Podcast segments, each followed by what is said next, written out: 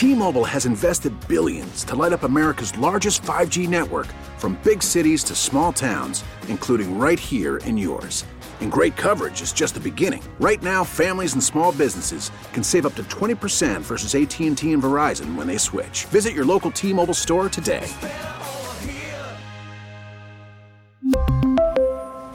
Plan savings with 3 lines of T-Mobile Essentials versus comparable available plans. Plan features and taxes and fees may vary. We get it. Attention spans just aren't what they used to be. Heads in social media and eyes on Netflix. But what do people do with their ears? Well, for one, they're listening to audio. Americans spend 4.4 hours with audio every day. Oh, and you want the proof? Well, you just sat through this ad that's now approaching 30 seconds. What could you say to a potential customer in 30 seconds? Let Audacy put together a media plan tailor made for your unique marketing needs. Advertise with Audacy. Visit ads.audacy.com. Real life is not a game. If you get behind the wheel intoxicated, you're gambling with your life and the lives of others. Play it safe and designate a sober driver. Learn more at chpddp.com. This message is brought to you by the California Highway Patrol.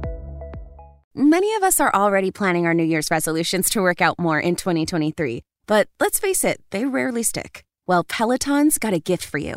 Get up to $200 off accessories like non slip grip dumbbells, cycling shoes, heart rate monitors, and more with the purchase of a Peloton bike, Bike Plus, or Tread. Don't wait. Get this offer before it ends on December 25th. Visit onepeloton.com. All access membership separate offer ends December 25th. Cannot be combined with other offers. See additional terms at onepeloton.com. We're going to move on, guys. Juju has been quiet since suffering a concussion in week 10. Should we expect him to get back to his form from earlier in the season? Remember, he did have back to back 100 yard games pre concussion. I miss, I miss old Juju. I hope that it's just he's kind of leaning back into the role. I know we talked about like whether or not they miss um, Mecole Hardman, and I think they do a little bit. But I think for him, it has to be some of the coming off of injury stuff. But I assume he'll find the form again. It was a concussion. It wasn't a hamstring or a knee or a shoulder even if it takes him a little bit of time to kind of get back into rhythm, you would think that he's going to come back to his form at some point. But his lack of emergence during this time probably speaks directly to the thing we'd mentioned on Wednesday's pod, which is the Chiefs haven't scored 30, but once in the last five games. They're averaging 25 points per game over the last five. They are a 30 point number one scoring offense in the NFL. And really, over the course of that time in which Juju is valued less for their team, they have struggled a little bit more. But I think it'll come back. It's not that he's been a non factor. He's just been in that 30, 40 yard range. I think they want to see him back on that like 60, 70, 80 yard range again. Yeah, you know, it's it's interesting. We talked to Danan Hughes, uh, former Chiefs wide receiver. He's now the color guy for the Chiefs radio network on Thursday. And he was talking about missing Mecole and missing Kadarius Toney and how they stretch the field for you horizontally. And that's what the Chiefs do. They just they expand the field in both ways, right? Like they're going to expand it horizontally, they're going to expand it vertically, and it makes it incredibly difficult to defend because you can't just key in on one thing. I think what we've seen the last couple of weeks is the field shrink a little bit in both ways because you don't have Juju, who's not necessarily a vertical threat, but like he is your Travis Kelce mini me, right? Like he is basically a small tight end who's going to go across the middle and make plays because he's a big, strong physical receiver. Well, if you're a big, strong physical receiver, one thing that you need to be able to do is be physical. And I'm sure it's not easy being physical coming back from a concussion and maybe not being able to go 100% like you're used to being able to do. So I think for him, it's just about getting healthy. And I, you know this, like we know aside from Travis Kelce in a crunch time situation, Juju is going to be the guy that Mahomes trusts. So I don't know if it's coming this week because of what Denver does defensively. But if you made me pick by the end of the year, like, is this going to be the Juju we get, or is it going to be closer to the one we saw mid season? I would guess it's going to be closer to that one because I know one thing. This offense is going to keep throwing the ball, and Mahomes is going to keep putting up numbers, and somebody has to be on the receiving end of that. He, aside from Kelce, is the guy I would put my money on. Especially when they get healthy again. The whole offense, and the reason why it was the number one scoring offense, was predicated on the idea that there were 10 guys to throw to. Mm-hmm. Right now, there have been less. You haven't been able to throw to Mecole Hardman because he hasn't been there. You haven't been able to throw to Kadarius Toney because he hasn't been in there. You know, like that's just when when you take a few of their pieces away, then Juju becomes more of a guy that they can stop. And the number one corner is going to Juju no matter what, because nobody puts a corner on Travis Kelce. That's a losing effort. It's too big, too strong. And even he, as we saw in the Jalen Ramsey effort, can make corners look very bad with his route running skills. So it's just not, that's not the guy who usually ends up on them. So number one corners are ending up on Juju a lot too. And when those stretch guys, Nick, that you mentioned, when they're gone, taking guys out of the way, that makes it harder too. But also, this, like, unless you are Justin Jefferson or recently, hell, Amon-Ra St. Brown, unless you're one of those top 10, 15 wide receivers in the NFL, you don't just consistently show up and get 80 or 90 yards. You go through stretches like this that are 35 to 45 yards. And then you go through stretches where you're 100 to 110. There's a reason why you're available for one year and $10 million and why other guys are getting $30 million a year. You are going to be inconsistent. Like that's why they have Kelce. Kelce is the guy to be consistent. Juju has a couple of quiet games. I assume he'll come back around. Unrelated, are we getting Toney back this weekend? Practice. Well, he practiced two days in a row. Um, I think this is going to end up being the Trent McDuffie injury, which is they're going to let him practice all week. And then on Saturday, they're going to say he's not playing. He's not going to play in this game. And then they're just going to wait an extra week. And because that's what they did, they, they gave McDuffie two weeks, actually. But they have made it um, to anybody you talk to, like who covers the Chiefs and is really in the know, people he talks to, like inside the organization, guys like Nate Taylor, they have made it very clear that they think Toney now can play a role in the playoffs, and they're not going to screw that up oh. by playing him too early now. Right? Rushing him Especially back. Especially when for, we've got Denver. Yeah. Yeah. Rushing him back for a game against Denver and the Texans seems unnecessary, right? Those are the next two weeks. You want to work him in for 15 snaps against Houston? Okay. That's a little light work. That's like a joint practice at training camp. But it's just like, don't, there isn't a reason to rush him back, especially because the Mecole Hardman injury is still a complete mystery to us, isn't it? Was it an abdominal illness or injury? And what kind of either of those things keeps you out for a month? Yeah. What's up with that? Well, he tweeted, somebody asked him, when are you coming back? And he tweeted soon with an emoji. So that's pretty declarative. Did somebody ask him what the hell was going on? Like, did he lose an appendix? Like, I'm dead serious. That's like, been happening a lot. I feel like there's a lot of people in their 20s and 30s getting appendicitis. Oh, this is this is important. Quick, quick appendix check. How many people on this pod still have their appendix? I do. Still have. I do. Wow. Three. Wow. Oh. us. I just feel like I've heard a lot of that happening lately. Maybe it was wanna do a- appendicitis. You guys want to do a pool? Like we each put 50 bucks in, and whoever loses their appendix Oh, gets the money. I mean, this could be a really, really lengthy bet. I hope that doesn't happen. That can be really dangerous. It can poison your body. Yeah, dude. Cody, what the hell? Don't try to make light of a serious ailment. I mean, we've got medical modern science. I think it'll be fine.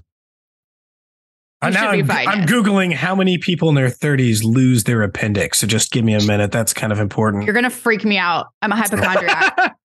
oh, I'm see. I I'm not. WebMD everything. I can look this up and be like, well, probably won't be me. So it's it's fine.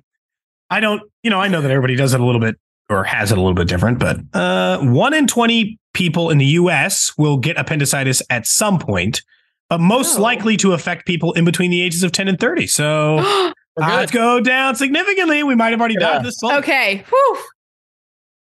That was close. But if you have loss of appetite or pain in your lower belly, be prepared. Bet you didn't know you were getting medical advice on this podcast, huh? Yeah.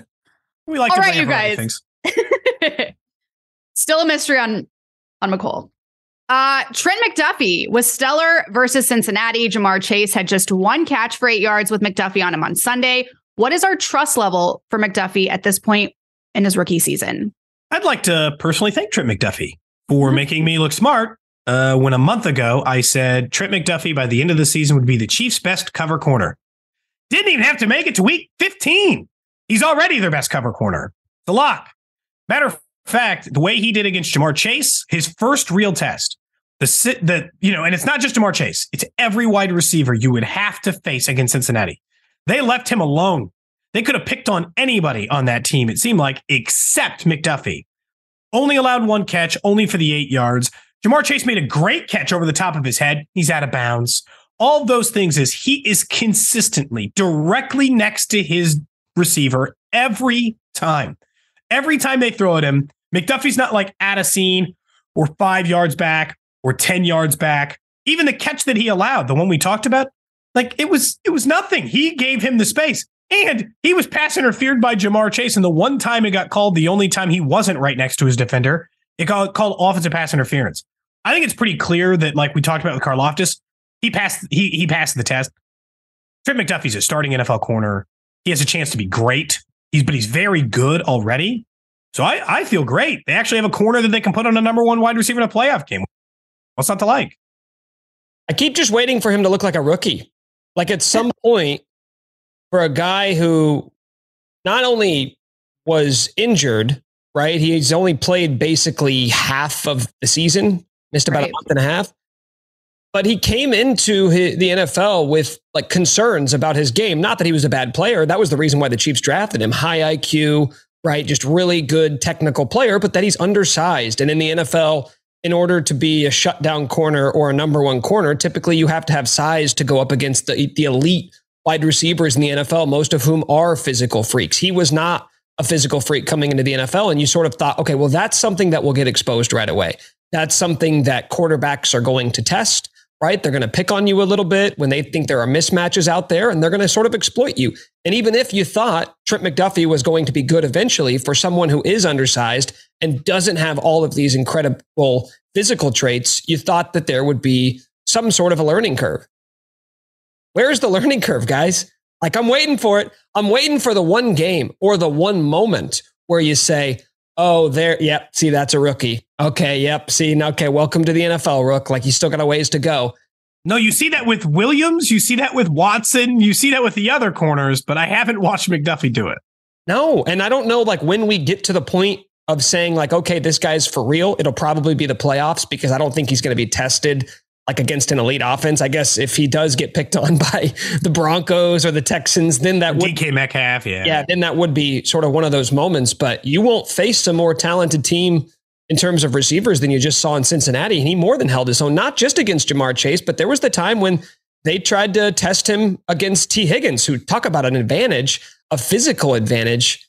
Like Tee Higgins has massive size advantage over him, and he made the play. So he just keeps passing every test at some point, someone's going to jump over his head and catch a pass. And I'm not going to spend my time, I'm not going to waste my time saying, well, if he were two inches taller, maybe he makes that play because he'll be in the play. Like that, that always stands out to me about corners. Like we'll watch, like credit to Joshua Williams, who gave up the game winning catch to Tee Higgins. He was in his hip pocket too. He didn't get blown off the ball. He had really good coverage on Tee Higgins. It was just an even better pass by Joe Burrow. But you see times where like Williams is beat, Watson's beat, Last year against Ja'Marr Chase, do you remember how many times they threw it at Charvarius Ward? He just threw it up in the air against Ward over and over, over and over, over and over again. And Ward is a quality NFL corner. They had the size advantage on Trent McDuffie. All big, tall, physical wide receivers like Higgins and Ja'Marr Chase do. They still didn't throw at him. They decided to pick on the safeties or the middle of the field. They teams throw at L'Jarius Sneed more than they throw at McDuffie. Like just that alone to me always stands out. You're right, Nick. I guess I keep expecting maybe one of these times someone will expose him, but I'm not so it's not happening in the next five games. So we're we are going to have to not. win. Because if he does get exposed to the next five games, it will be like double exposure. Yeah. I would just like the records to show that I am not looking for McDuffie to have a rookie moment because that's just how good we are at drafting. You know, at corners, you're right. Nobody drafts honestly, I've got questions about Brett Veach's ability to draft defensive ends, a pretty critical position. His ability to draft wide receivers, a pretty critical position. I have absolutely zero questions about his ability to draft a corner. He's fine, those just fine. That that has been aces. Doesn't matter if they're undrafted, seventh rounder, fourth rounder, or first. They all play. Audacy celebrates Mother's Day, brought to you by T Mobile. You can count on T Mobile to help you stay connected on America's largest 5G network.